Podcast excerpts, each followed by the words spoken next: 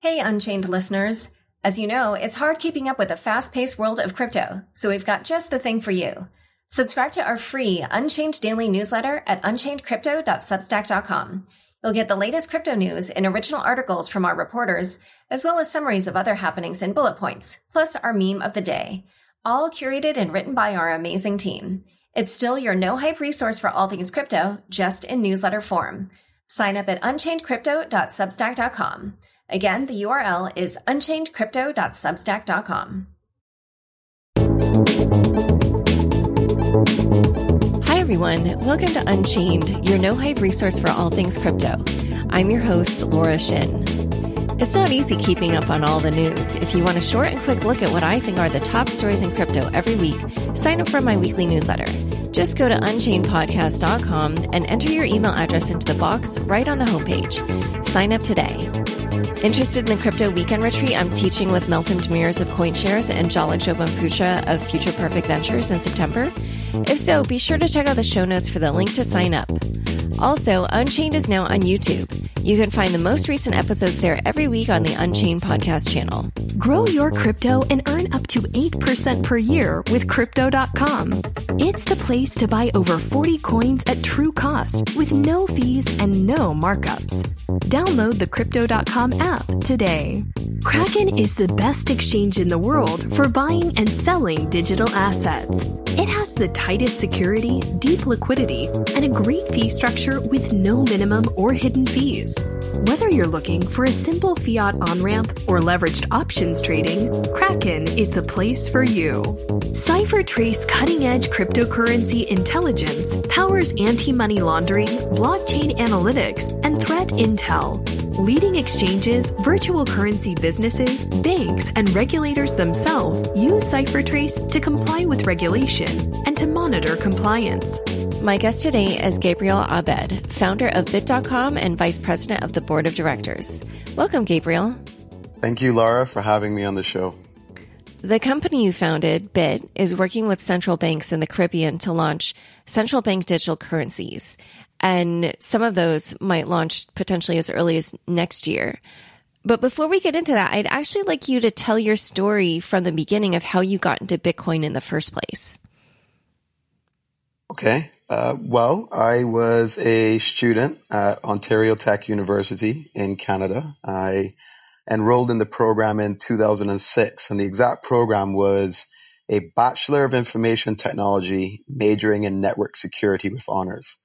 And in 2006, uh, I entered the program in Canada, left the island of Barbados, re- relocated to, to Canada, and in 2010, I completed my degree. But in the final year, one of the particular cryptography courses had a buzzword floating around uh, the students, and that buzzword was Bitcoin. And back then, it wasn't anything major. A lot of us didn't know what was happening. But myself and a few of my classmates were mining Bitcoin on our school laptops, exploring the technology and not really knowing much about where it can go or what it represented at the time. But once I finished my degree in the middle of 2010, I relocated to the island of Barbados and I launched a company called BitEdge Technologies in November 2010. And BitEdge Technologies' primary focus was building software applications uh, for companies. One of the software applications that we wanted to focus on as an organization was blockchain based technology, but really didn't understand the technology that much, was just a huge fan of what it could potentially represent, especially after reading the white paper by Satoshi Nakamoto. And it wasn't until 2013 that I started taking Bitcoin and blockchain technology very seriously. Because in 2011, I tried to apply to do a master's of philosophy at the University of West Indies in Barbados. And I had emailed, I had emailed a couple of the deans and professors, but unfortunately in 2011, there was no one that could shepherd the program. And during that two year period of 2011 to 2013, I just did some mining on, on a computer in my office and I wasn't really taking the technology seriously. And it was only until 2013 that I that I started discussing the topic with one of my very close friends, a guy named Oliver Gale, and uh, we discussed the idea of blockchain technology and Bitcoin and what it could represent. And I had been trying to launch a Bitcoin exchange with my team in Barbados.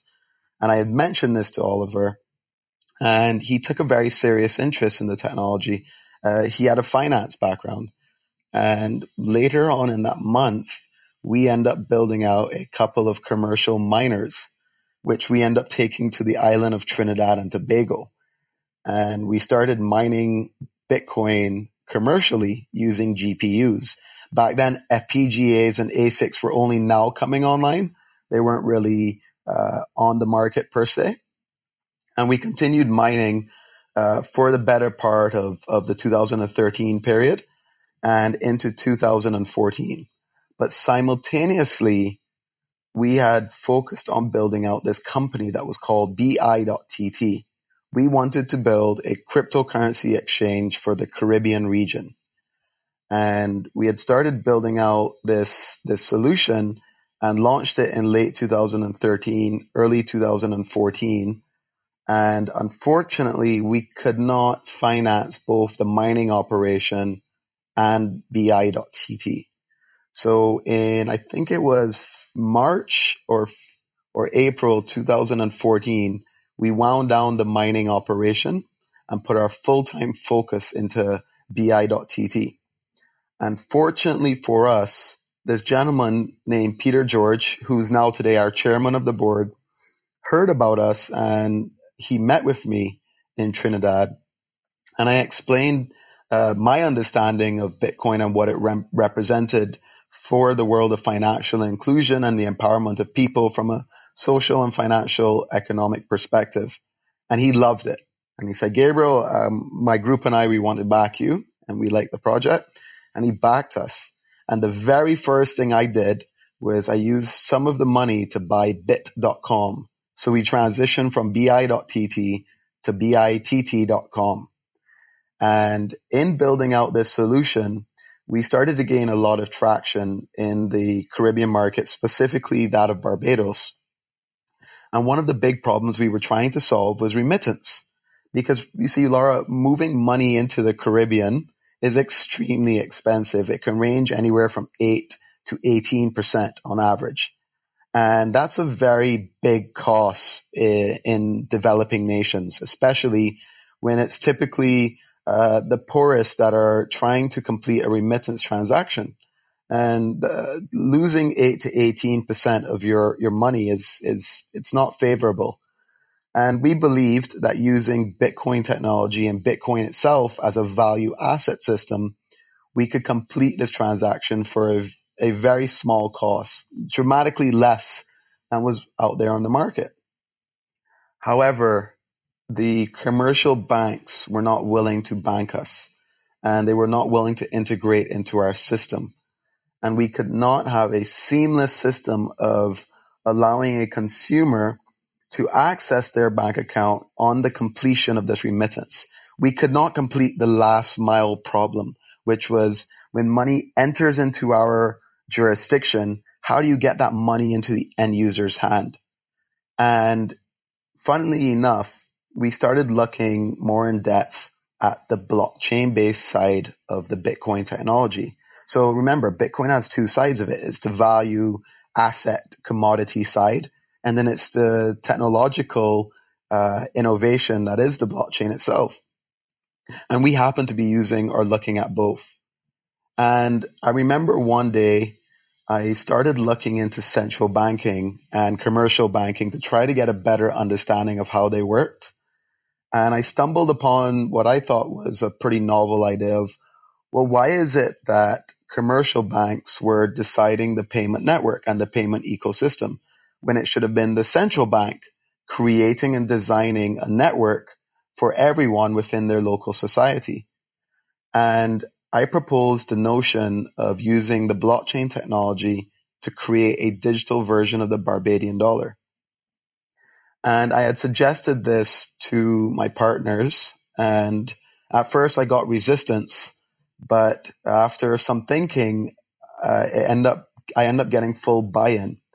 And I remember we went to the Central Bank of Barbados and I sat in front Dr. DeLisle Worrell, uh, who was at the time the governor of the Central Bank of Barbados. And I explained the concept of creating a national dollar on the blockchain and representing it digitally. And of course, the feedback was not favorable. I was escorted out the office and, uh, I won't say what I was told, but I was escorted out of the office and of course feeling defeated as a young entrepreneur.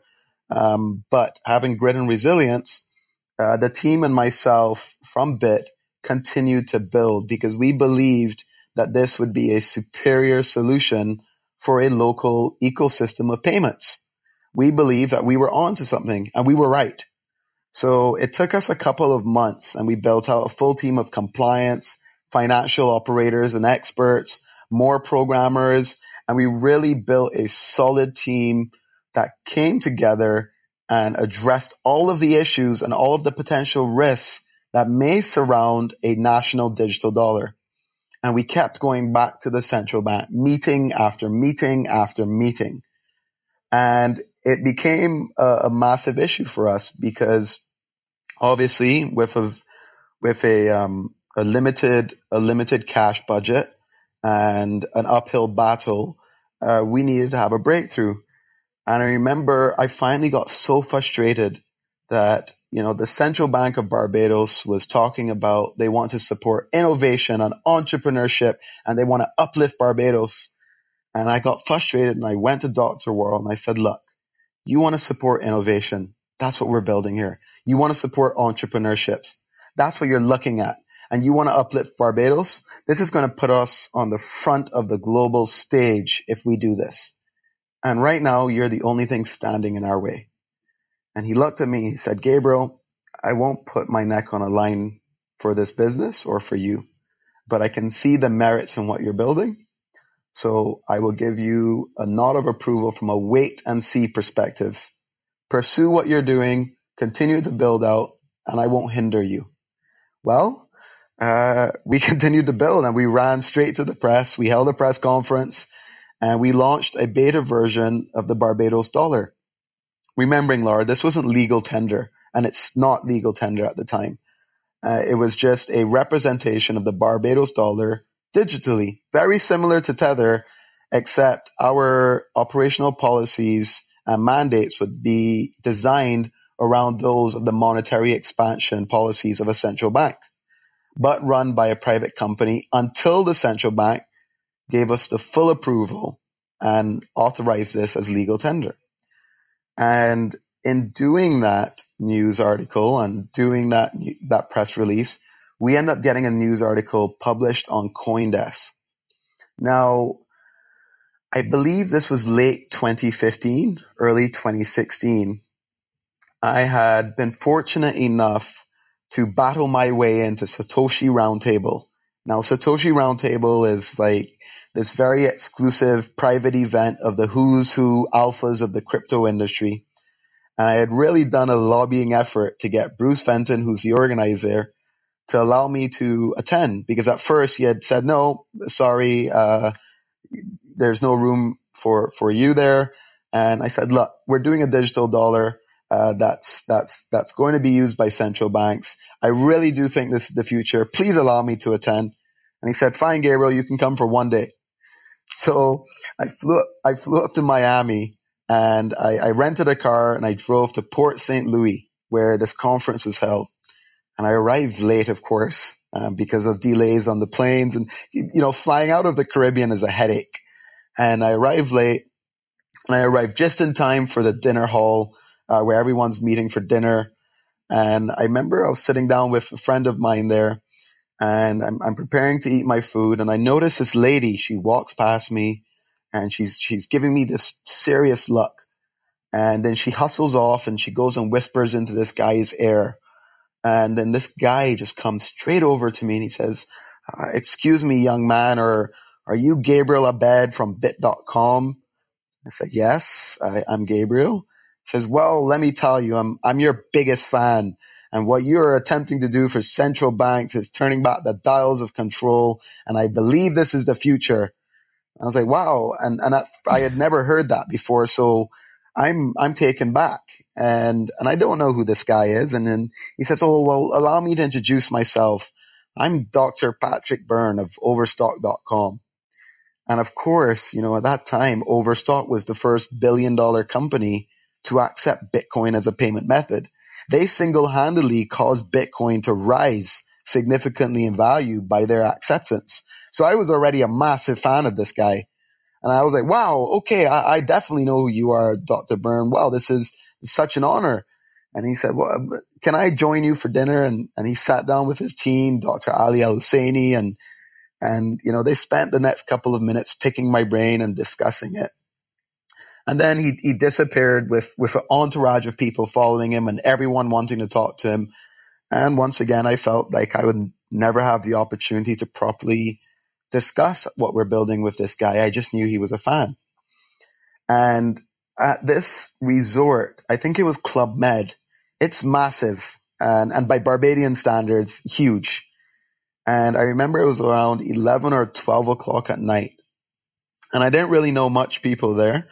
And I was feeling fairly lost. I knew that there was an event and a gathering happening at the Netki, uh, the Netki house, our apartment. And I could not find this place. And I was walking around mindlessly looking for it and I'm I'm feeling pretty upset and depressed. And in the distance, walking towards me is this dark, tall figure. And as it gets closer, I realize it's Dr. Byrne. He says, "Oh, Gabriel, I'm lost and I can't find where everyone is. And and uh, do you perhaps want to join me on a walk back to my room? And I'll have a I have a meeting starting in my room, and maybe you can give me the five minute elevator pitch on the way back to the room. And when we get back to the room, you know, you can excuse yourself." and I join him on this walk. And, uh, you know, I, I spent those five minutes pouring my heart and my soul out to this guy on what I believe we can do for the people of this world from a financial inclusion perspective, from an empowerment of the Caribbean people perspective, and how we can really change the face of, of finance.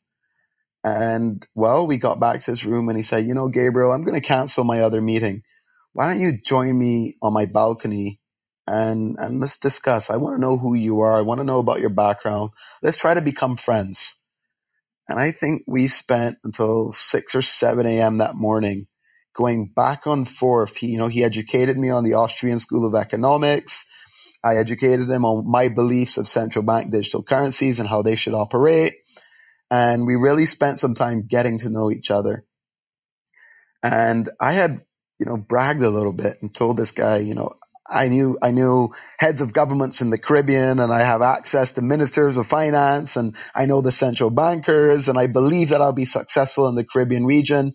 And the Caribbean was the perfect place to build this because they needed it because they have trade agreements amongst each other because they had been for too long oppressed by the global financial network. And I had believed this be, to be the perfect litmus tests or the perfect petri dish testing ground for this type of innovation.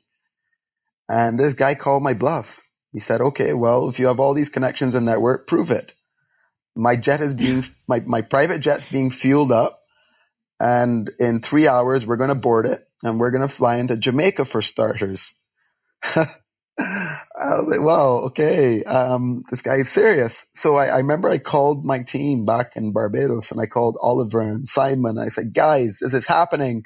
You know, let's try to get the troops together. Can we get Dr. Damien King in Jamaica and Chris Tufton in Jamaica and the Jamaica Stock Exchange ready for a meeting? I'm going to be flying into Jamaica in less than two hours. And well, we flew in, we flew into Jamaica and, and Dr. King was there. He's, he was there to pick us up he took us straight into the meetings with the with the heads of the Jamaica Stock Exchange, and then we met the ministers of Jamaica. And then Patrick turned to me after the meetings, which went very well and were very successful. He said, "Okay, now do the same in Barbados. I want to meet your central bank. I want to meet the head of your bankers association. I want to meet your minister of finance, and we'll be flying into Barbados in the next hour or two. Well, I did that again. I called back Barbados. Oliver, we're flying into Barbados. We need to have all of these meetings like now. This is happening. And, and of course my team, they couldn't, they couldn't believe it. They thought I was, you know, crazy or joking or, but no, I wasn't crazy or joking. This was happening. And by the way, I'm running on zero hours of sleep. And, um, well, we arrive in Barbados and, and I remember my partner, Simon, he came up to me and he saw that I had looked broken and, and I bawled out in tears to this guy's arms. And, and well, we, we ran into the meetings and Pat, Dr. Byrne met with our central bank and then he met with the Bankers Association. He met with the Invest Barbados, which are the, the investment arm of the Barbados government that helps foreign investors set up and guide them. And then he met with the Minister of Finance. And I remember he, he told the Minister of Finance, you know, I'm about to invest millions of dollars into these young men. And I want to know that if I invest in them, that the powers that be won't stop them because you're going to protect them.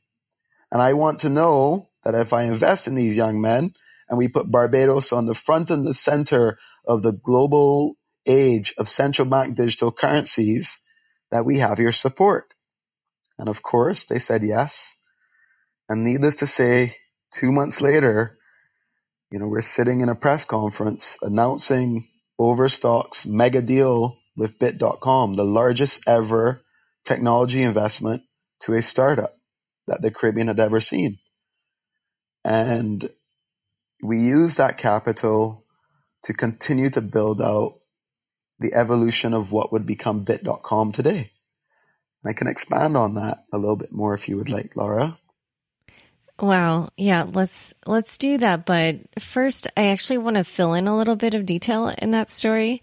Initially when you were meeting with the governors of the central banks, like what was the pitch that you were making to them? Was it to solve the remittance issue that you know you could use uh, your platform to do the remittances, and then with the digital dollar, that would be a way where people could um, turn that into local currency, or or what? Like, what was the reason that you were saying that this would be a good idea? Well, to be honest with you, Laura, I was I was just flying into countries on my own and walking right into the offices of central banks, going straight to the receptionist and saying to a receptionist, I would like to meet your governor. I have a proposal that I'd like to meet, make to him or her, depending on the country.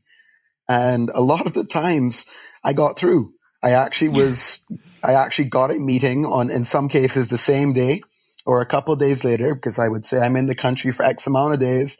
And I did this in Trinidad and Tobago. I did this in Jamaica. I did this in several different Caribbean islands. And I would then sit in front the governors or the deputy governors or whichever team they would put me in front of, and I would pitch them on the following. I would like to create, my team and I, our company would like to create a solution that would digitize your national base, your M0, your M1, your, you have coinage and notes, your paper money, and we would like to digitize that. And in digitizing it, we can create, we can increase your seigniorage, which is uh, the the difference between the cost of printing money and the cost of issuance of money. Uh, we can increase the accountability of your national dollar. Uh, we can make it more efficient to account, to count, to transport, to secure. Uh, it's cleaner and safer with less bacteria. So I had a full pitch on the, the benefits that this system could bring. And their reception was usually positive until I got to the blockchain part. And when you got to the blockchain part, you immediately got the hairs on their back standing up. And I would have to argue that, look, digital systems are great and, and technology is important, but blockchain is the superior solution because of the accountability that the technology brings and its transparency and its integrity. And it took us several years to convince central banks of that. So my main pitch was around the inefficiencies that we can solve. It was around the fact that we can bolster our regional trade because in the Caribbean, we have what's called the revised Treaty of Chaguaramas, which creates a union amongst our member islands, very similar to that of the European Union. The Caribbean has one of the strongest trade unions in the world, but it's being underutilized. We don't have our own grassroots custom design payment network. There is no multilateral clearing facility within our region. And the advent of this technology not only allowed you to create a national digital dollar, but a regional trading system that bolstered and supported our interregional trade. And that was usually my pitch. And it's still to this day my pitch. And so it's sort of like a B2B, not B2B, but like a, a like this will make your back end efficient kind of pitch. This would make your entire economy efficient. This would make your entire central bank settlement system efficient. This would allow direct currency swaps, multilateral clearing facilities, trade weighted index currencies, benchmark index currencies. You name the economic model you want to create amongst your member states. This technology made it possible. And, and that was where we tried to focus with it on them. But the more important part was your citizens need to be empowered. You have over 50% in some cases of people within these islands and these countries that don't have access to modern banking facilities. They're underbanked and unbanked. And that is madness in the 21st century.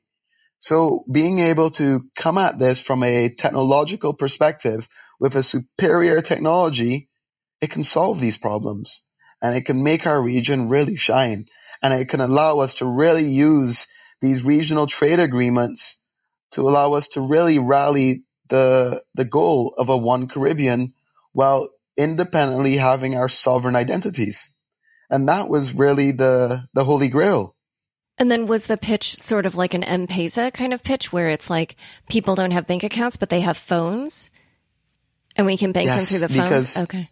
Yes, because some of the islands bolster over a hundred percent mobile penetration rate, where the average Caribbean person in some jurisdictions have more than one smartphone.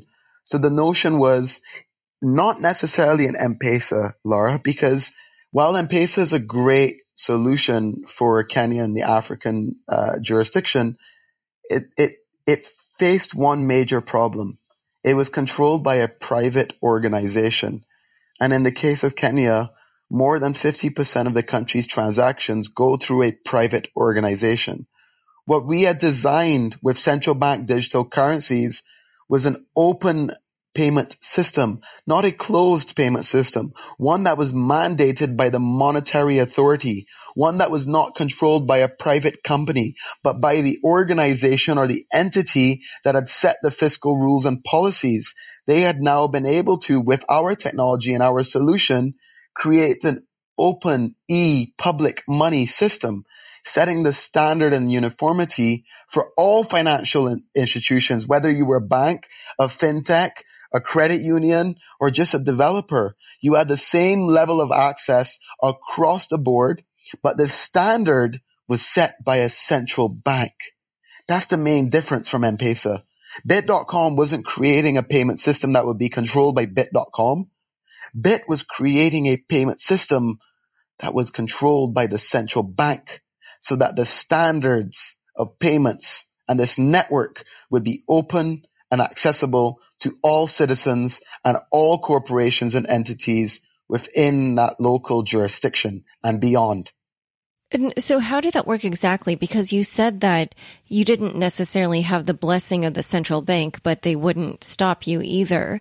So because in that regard, you know, it wasn't exactly a partnership, how did it function more like a central bank digital currency as opposed to like you know you you mentioned the comparison to tether as opposed to something like tether which is managed by a private company well that's an interesting question so in Barbados, we had functioned very much like an M-Pesa, where we were a private company. You would give us your dollars. We would store those dollars in a one-to-one uh, format with a, a with a commercial banking entity. And what would end up happening was you give me, let's just say an example, you would give the company 100 physical Barbadian dollars. We would store that 100 Barbadian dollars with a financial institution and turning around, we would make a counterparty 100 digital Barbados dollars, noting this was full reserve, one to one, not fractional. So in doing that, we had created uh, a M-Pesa type model, but this wasn't our goal. Now, in, I believe, 20, late 2016 at a conference in Washington, DC that was being hosted by the CCAA. I was giving a speech on the advent of central bank digital currencies and I met one of our younger governors of a central bank, Dr. Timothy Antoine. And I had spoken to him briefly on the phone, but in seeing him in person, I had been able to give him the concept of what a central bank digital currency should look like, how it would work. And I had explained to him that no central bank had signed up with us. Now, in sometime 2017, Laura, um, we were realizing that central banks, you know, they're a very serious organization. They're very conservative. As a matter of fact, they're probably the most conservative entities in the world. We weren't getting much traction from them. Some of them were saying, well, you know, you're from Barbados. Why isn't your central bank doing this as yet? Or we'll wait for you to get one central bank first before we take you seriously. Or we see this and we'll wait for another large organization, maybe like the Bank of International Settlements to give full sanction of this. Well, that wasn't really working out quite well. And in meeting Dr. Timothy Antoine of the Eastern Caribbean Central Bank, when I had told him about this technology, he went and did his homework. And one of the key things that he said was, I would not be the governor that allows fear to hold us back. We want to ensure that our people are empowered. And I'm paraphrasing. I don't remember exactly what it was that he said, but it was along the lines of fear will not be the factor that holds us back. We will ensure we need to do what we need to do for the empowerment of our people. And in 2017, I met this gentleman named Rawdon Adams. And Rawdon Adams was a gentleman who had a level of pedigree, a son of the soil of Barbados. And his grandfather and father were very important characters to the evolution of the Barbados political and business sphere, along with that of the Caribbean. Um, our central bank is the Tom Adams Financial Center. Um, the the airport that you land in in Barbados is the Grantley Adams International Airport. So the Adams family had done well to put Barbados and the Caribbean on the map. I believe his grandfather was the, the chairman of the West Indies Federation, which today is CARICOM, uh, the same CARICOM that I spoke about earlier on our, on our call. And when I met Rawdon Adams, I got super excited because this was a gentleman that understand, understood financial technology. He had worked in the arena of finance. He was from the, he was a son of our soil and he understood fully the problems that we're facing, that we were facing in the Caribbean.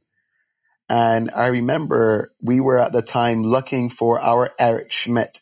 You know, uh, Google had Sergey Brin and Larry Page and they brought on what they were calling a gray hair, someone more seasoned and experienced to guide the company forward. Well, we were looking for our gray hair a bit. And at the time I was a CEO and you know, we had interviewed some guys in Utah and some guys around the world and they weren't really understanding the Caribbean problem. They weren't really appreciative of the Caribbean issues. And the unfortunate part is we weren't finding someone in the Caribbean that were understanding the international issues and the problems around global monetary authorities. Well, Rawdon Adams checked all the boxes.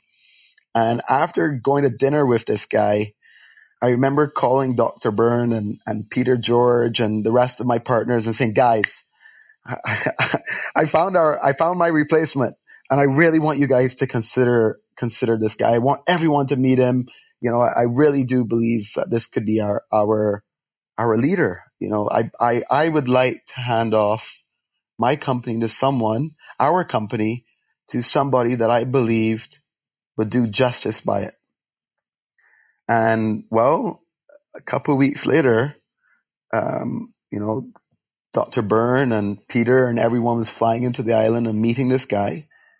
And lo and behold, Rawdon Adams was was hired and he took over my reins as CEO of bitt.com.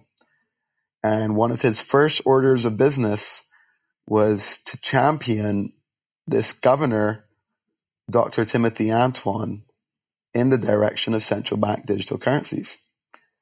And in February of 2018, Laura, Bitt.com and the Eastern Caribbean Central Bank, the Eastern Caribbean Central Bank, which by the way is the central bank for eight Caribbean islands and it's the currency union for eight islands, signed a contract with Bitt.com to move down and to move down the road towards building a legal tender and a digital version of the Eastern Caribbean dollar.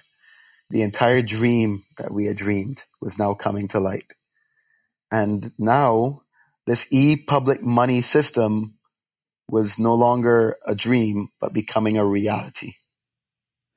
Great. We're going to discuss more about what that looks like after the break, but first, a quick word from our fabulous sponsors. Will the world follow France and advocate banning privacy coins? Will government backed stablecoins become the new fiat? Are distributed and peer to peer exchanges just a flash in the pan? The answer is maybe. Virtual currencies can flourish and create a new, private, and more versatile economy but that grand vision can't happen without keeping crypto clean. And that requires support of and accountability for bad actors. Privacy enhanced compliance using cryptographic controls has the potential to preserve anonymity without compromising legitimate investigations. CipherTrace is working on this vision of the future.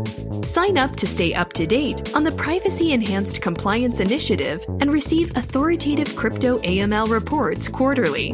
www.ciphertrace.com slash keep crypto clean. Today's episode is brought to you by Kraken. Kraken is the best exchange in the world for buying and selling digital assets. With all the recent exchange hacks and other troubles, you want to trade on an exchange you can trust. Kraken's focus on security is utterly amazing. Their liquidity is deep, and their fee structure is great, with no minimum or hidden fees. They even reward you for trading so you can make more trades for less. If you're a beginner, you will find an easy on ramp from five fiat currencies. And if you're an advanced trader, you'll love their 5x margin and futures trading. To learn more, please go to kraken.com. That's K R A K E N.com. When buying crypto, price matters. With the Crypto.com app, you can buy more than 40 coins at true cost. Multi exchange trading engine ensures the lowest possible prices to buy crypto with no fees or markups. Not only is the app good for buying crypto, it's also good for growing crypto. You can earn up to 8% per year on BTC, ETH, XRP, and more when you make a deposit into the one month, three month, or flexible terms. You just have to deposit your crypto to begin. Interests are paid out weekly and immediately available for use. Start earning through the Crypto.com app. Available on the App Store and Google Play. Back to my conversation with Gabriel. So, I want to understand more what this system, how it's built. Like, what kind of blockchain is it built on? Is it all permissioned institutions that run the network? And if so, who decides who they are? And also, then, do you definitely need a blockchain for that rather than just a database? Well, Laura, so let's let's go back a little bit here. When we originally designed the notion of a central bank digital currency, we had used the overlay protocol of Bitcoin, Bitcoin's blockchain, and we used a specific flavor called the color coin protocol. And that was back in 2014. Unfortunately, not taking into account the Lightning Network, uh, the Bitcoin protocol is quite cumbersome for value placement on its overlay protocol, and it was quite costly per transactions and for the storage, the issuance, and the revocation. Now, you can't empower an entire nation of people from a financial perspective if every transaction they're sending has a extremely heavy cost. So we started looking at other technologies such as Ethereum, um, Litecoin as well. Um, we started looking at um, uh, Hyperledger by IBM And what it really boils down to, Laura, is this is a collaborative effort between Bitt and the relevant central bank to making a decision that best fits them. And one of the superior things that you can use is a decentralized blockchain based technology for many reasons the security aspect, the trust aspect, the transparency aspect, the integrity aspect, the open source movement aspect, and the global development aspect. So it really boils down to that of a choice that the central bank needs to make, and it will be made on a per case by case basis. While you know, I may have my own opinions, and while Bitt may have a preference of a technology they would like to build on, it, it is a collaborative effort between that of our organization and that of the central bank. And now, while I'm not at privy to discuss um, the solutions that we're building on top of, uh, you can you can bet uh, that it's based on a blockchain based technology. But so let's say that you end up working with several different central bank systems in the area. And as you talked about, like efficiency and interoperability, or or or, or just I guess uh, regional trade was kind of one of the goals there. So then, I guess interoperability would be important, right? So then, shouldn't it? Absolutely. All be absolutely. So kind of the same system so, as opposed to different. No, well, you see, you can't. You know, some central banks that I have spoken to have a preference to one blockchain, or maybe someone within their IT department that's quite smart has done their own research and has a preference of another blockchain. Maybe a large organization like IBM has done a really good job of positioning themselves and that might be a choice. What it really boils down to, and this is a great question because this is one of our current uh, problems that we're solving, is ensuring that you create a digital dollar standard. So what's really cool and happening right now that's being led in Barbados and in the Caribbean. It's, it's, it's called the Caribbean Settlement Network. And it's being led by our chief economist, Marla Dukharan, in collaboration with the Caribbean Development Bank. The Caribbean Development Bank is uh, the largest uh, bank of the Caribbean governments.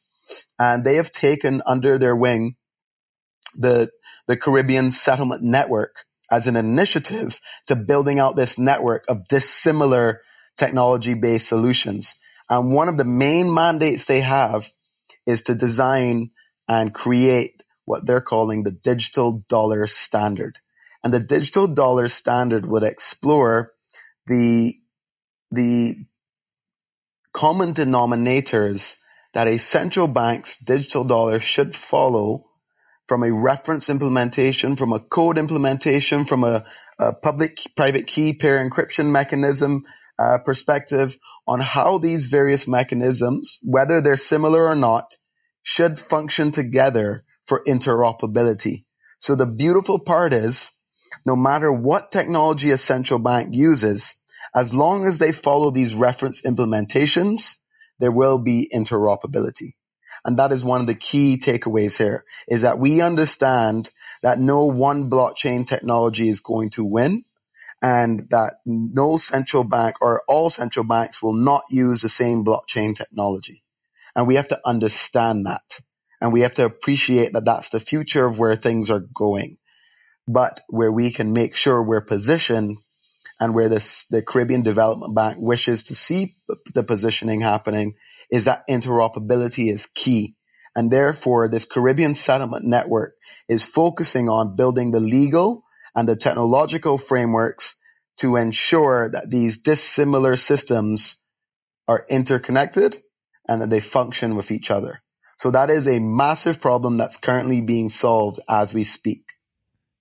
And let's also talk about with this product that you have called M Money, which I believe is is in Barbados. So how does that relate to the Barbados digital dollar? And and what what is M Money? What does it do and how does it work? Great question.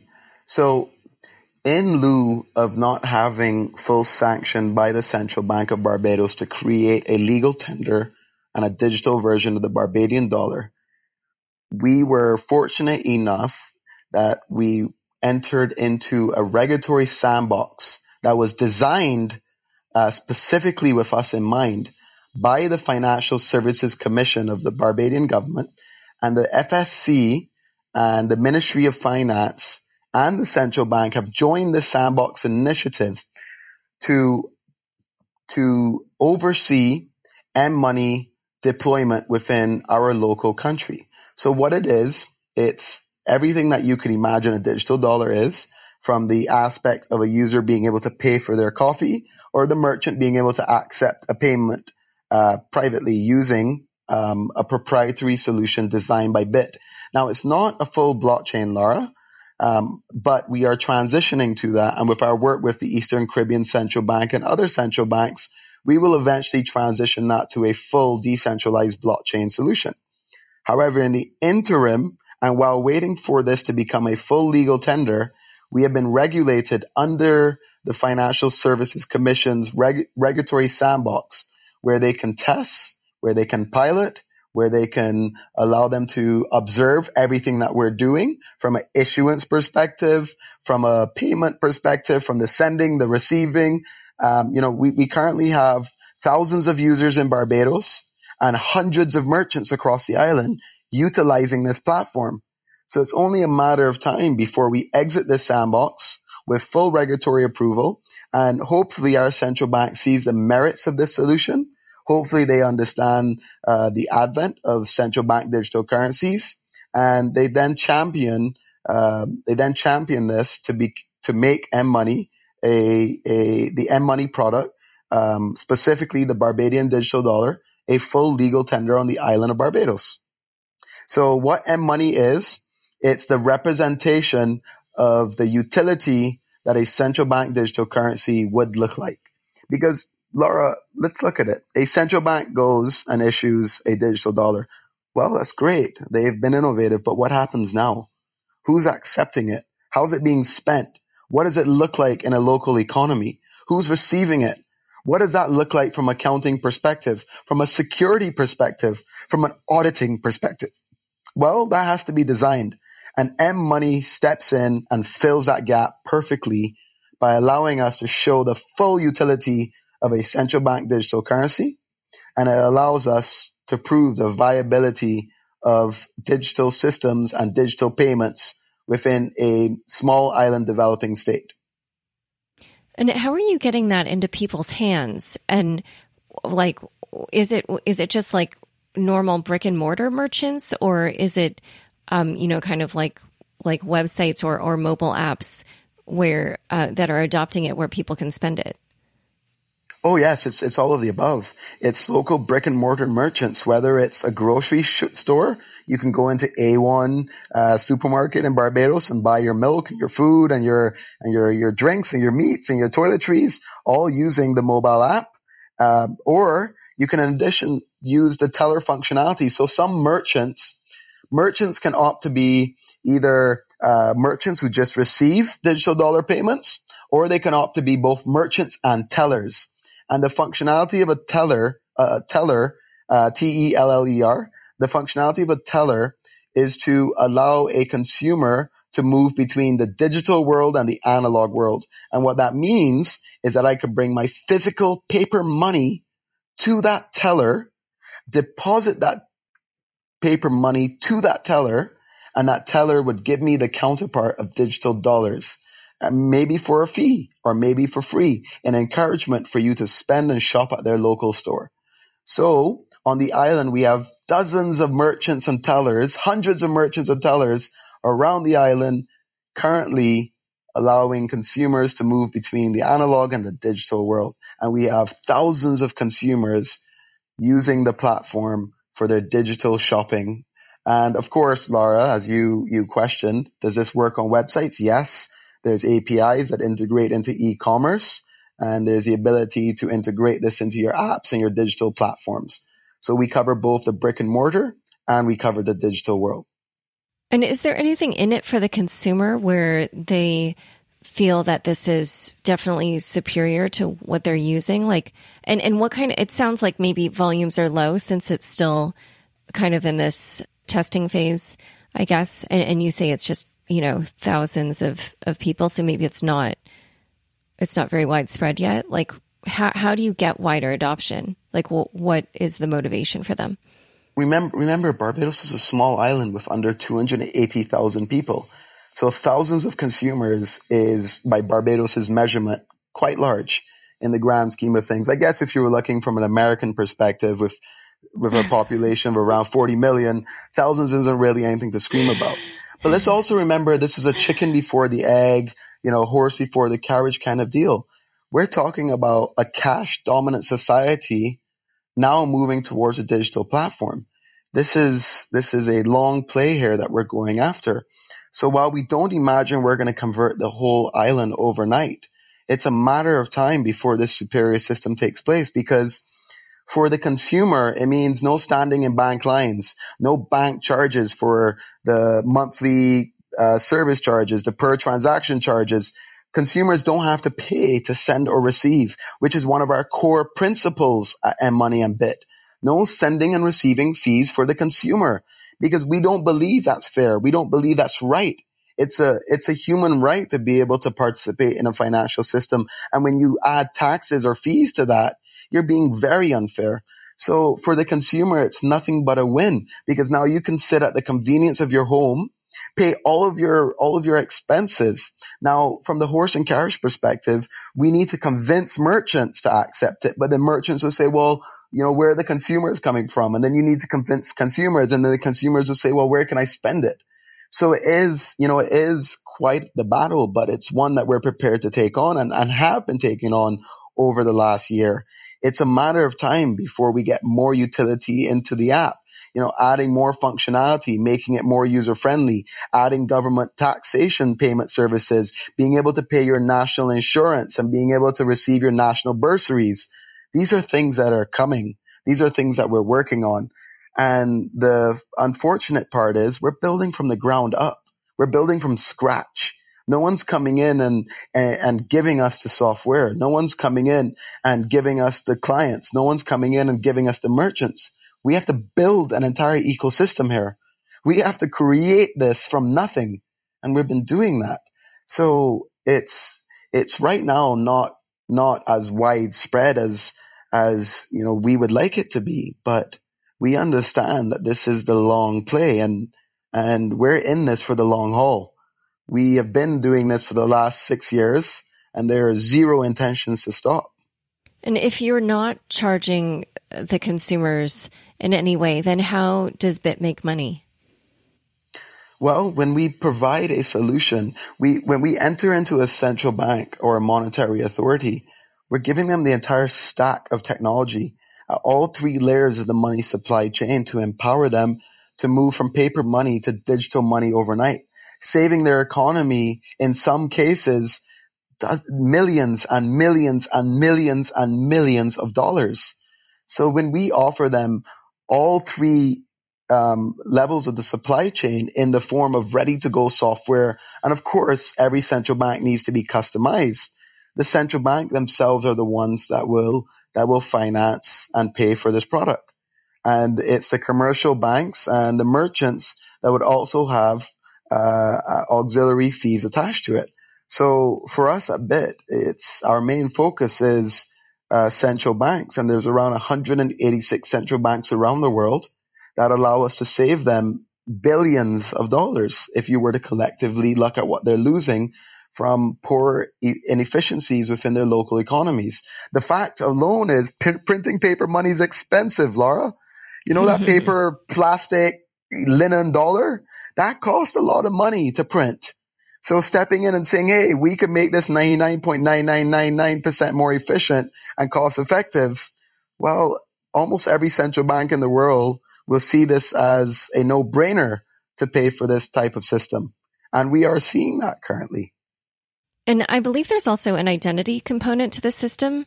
So how is that being used and could it eventually be used for other sorts of purposes? Because as you know, in the blockchain space, everybody's saying that this technology could be the underpinnings for some sort of identification system for governments or or or a decentralized identity solution.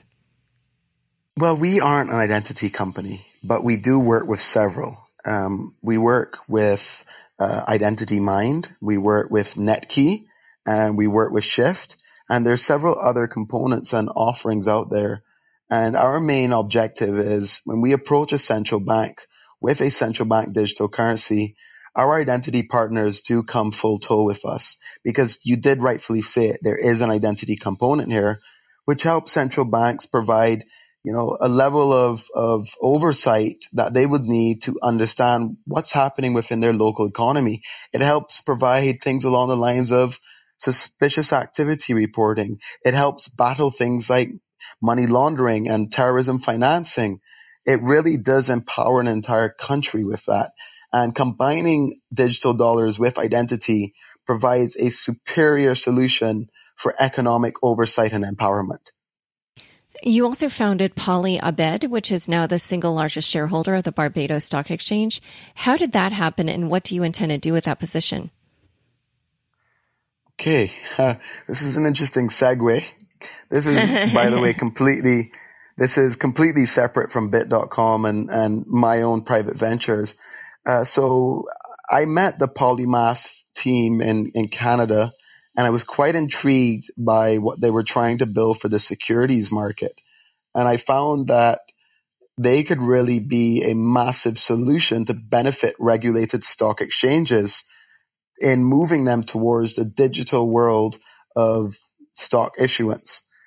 And I overheard through the grapevine that KPMG and EY were looking to sell their shares in the Barbados Stock Exchange. Yes, they were shareholders. And it had something to do with a conflict of interest. And they were looking to exit their positions. And I approached Polymath at the time and I had made the suggestion that we should look at partnering in a joint venture agreement to acquire these shares. And the vision that I saw was being able to take a small island developing state, regulated stock exchange with 40 years of reputation and history and trust and evolve them to a much more efficient book-based system. And in doing that, allow a potential network to be formed with other stock exchanges around the world. The Polymath guys, Chris and Trevor and the other partners, considered it and thought it was quite a brilliant approach because it can empower the Polymath platform and it can empower a small island developing state. And Polymath, by the way, is headquartered in Barbados. And well, we made the offer and we were it took a very long time from a regulation perspective because obviously when you're dealing with highly regulated businesses one doesn't just get transfer of shares overnight it requires regulatory approval a lot of due diligence on the characters involved and a, a very large process that, with a lot of due diligence and it took us about a year and a half and but uh, we were able to acquire KPMG and EY share position to allow Polyabed, which is a joint venture of Gabriel Abed, myself, and Polymath, to become the single largest shareholders of the Barbados Stock Exchange. Mind you, it's not majority. We are not the majority or major shareholders, but combined, we are the single largest shareholders. And that gave us a voice within the organization and it allowed us to work closer with the CEO of the Barbados Stock Exchange, Marlon Yarde, who is quite a progressive thinker. And in recent months, uh, the Barbados Stock Exchange has made announcements that they are moving down the road of building out a blockchain based securities and equities environment with a full digital order book system to allow the local and international companies that are domiciled in Barbados to have a new platform that would allow them to list digitally, trade digitally, and of course, it'll all be based on blockchain based technology.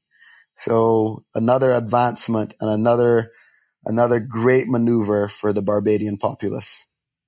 You've also been serving as special technology advisor to David Burt, the premier of Bermuda. And that was one of the earliest countries to pass a series of crypto friendly regulations. Why do you think Bermuda has been so welcoming of the industry? Ah, interesting question. So I am the special technology advisor directly to Premier David Burt. And I met him at the World Economic Forum in Davos.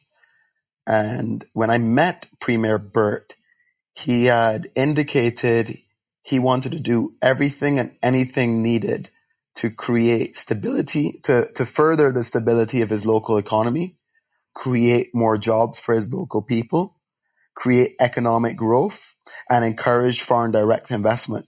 And of course, Laura, I pitched him on blockchain technology. and there was a couple of others of us from the Global Blockchain Business Council. I think uh, George from Bitfury and and Sandra from GBBC. A couple of us were Sandra there. Ro. Yeah, Sandra Ro, that's right. And and um, and I think Dante as well, Dante Disparte, and who I believe was one of your guests very recently. Mhm. Um, with Actually, I that kind think of lobbying been on the show. brilliant. Well, with that kind of lobbying effort, you know, and that kind of of, of brain power, talking to a, a leader of a country, you know, he was very intrigued, and he said, you know, if you're serious about blockchain technology, and this could be an avenue to create economic growth, foreign direct investment, and jobs for my people, then I'm interested. See yourself on my shores. Well, a week later, I was in Bermuda and I was working uh, with the premier on an advice perspective of looking at their local laws. And there was a couple of us, so it wasn't just me, but I'm I'm the only one that's his uh, direct advisor on blockchain and technology. And you know, I had never I made a promise to him. We both made a promise to each other. The promise I made to him was I would serve Premier Burt for free without charging a cent, and I will be his advisor if he promised to be the leader that our industry had needed. Because at that time, we didn't have a single leader in the world that was serious about this technology and willing to pass any laws to create a home for us. We didn't have a home, Laura. We didn't have a home that mandated the right type of legal frameworks. And we made that agreement with each other. And Premier Burt proved that he was one of the first politicians in history that I have ever met that honored his word and worked day and night with his ministries and his team and his government to become the first government to create what's being called today the Bermuda Stack of Technology, which is a series of new legislations that passed the lower house, the upper house, and the Senate in a very little amount of time. I have never seen a government move this quickly, Laura, ever in my life. And within three to four months, this leader had all of these laws passed. And all of a sudden, you know, well, he did what he promised to do. And after promising that, we entered in a contractual agreement where every year Premier Burt pays me one cent for my services. And now this guy is leading a country that has the most forward thinking laws as it relates to blockchain based technology. And now tons of companies are flocking to their shores to establish on their shores. I remember I reached out to Changpeng Zhao of Binance, CZ, and I said, Hey, you need, at the time CZ was, Binance wasn't where it is today and they were having some regulatory issues. And I said, look, why don't you come and meet Premier Burt? I'll, I'll, I'll meet you in Bermuda. And CZ flew over to Bermuda. I met him there and next thing you know, Premier Burt and him are working side by side and, and they've, they've entered into agreements on, on launching Binance from Bermuda. Don't remember Binance's position in so many different countries. Their whole goal is, is to make sure that they're not seen as headquartered in one country, but many. But the point is the, the, the, the industry leaders from Dr. Patrick Byrne to CZ to you name it have all flocked to the Bermuda to create economic growth, foreign direct investment, and job creation for the people of Bermuda. Premier Burt has done and is doing his job. So Yeah, and people should listen to the episode with CZ if they haven't already. Um, and I do know that Premier Burt has said that just as Bermuda has become a leader in the insurance industry, he saw an opportunity again, you know, for a small country like his to to become a leader in another um, burgeoning industry. And so I think that was kind of the appeal for him with blockchain technology. Um, so you you also launched a fund, Digital Capital Asset Management. How how big is the fund, and what do you invest in? Uh, well, um, I'm not privy to to discuss the assets under management. Um, the fund the fund has, only been around for just under two years, and our main focus is is uh, protocols, math based protocols. That is our mandate, and that's why we designed Digital Asset Fund. And the fund came about because I met this gentleman uh, on a random on a random conversation named Richard Galvin, who had over 20 years experience in the banking world from JP Morgan and Goldman Sachs. And at the time he was looking for something more innovative and something that invigorated his soul and, and, and, and matched who he was as a character. And I told him, you know, Richard, I, I want to start a fund. I have a few dollars. Uh, maybe we could look at doing something together. And I do not have any experience with fund management. I do not know how these things would operate. I just know blockchain technology like the back of my hand. And the two of us partnered uh, with a couple of others, and we we built out this fund, and it's called Digital Asset Capital Management, which is the management group, and the particular now it has three funds under it, but the main one is called Digital Asset Fund, and our whole objective as a fund is to invest in math based protocols, and that's what we do, and that's our whole mandate and the fund has performed beautifully this year. And um, I'm very and, and to be honest, Laura, I can't take any credit for it. While while I do help with deal flow and I do identify uh, the blockchain projects and I help with the vetting process, you know, Richard is he's just such a boss. You know, like if it, the crypto winter saw so many funds fold up so many funds didn't make it through and so many funds lost massive money for their clients. But Richard was just, you know, so having someone of that pedigree from the banking world step into the new world of blockchain, he's just been a godsend to the fun world, to, to the blockchain fun world. And, and, and, you know, I remember I was freaking out during crypto winter and this guy wasn't even fazed. You know, he was just so stable and so mature and professional and and brilliant with how he managed every aspect of the fund, even all the way down to cutting out his salary in some cases to ensure our fund continued to perform.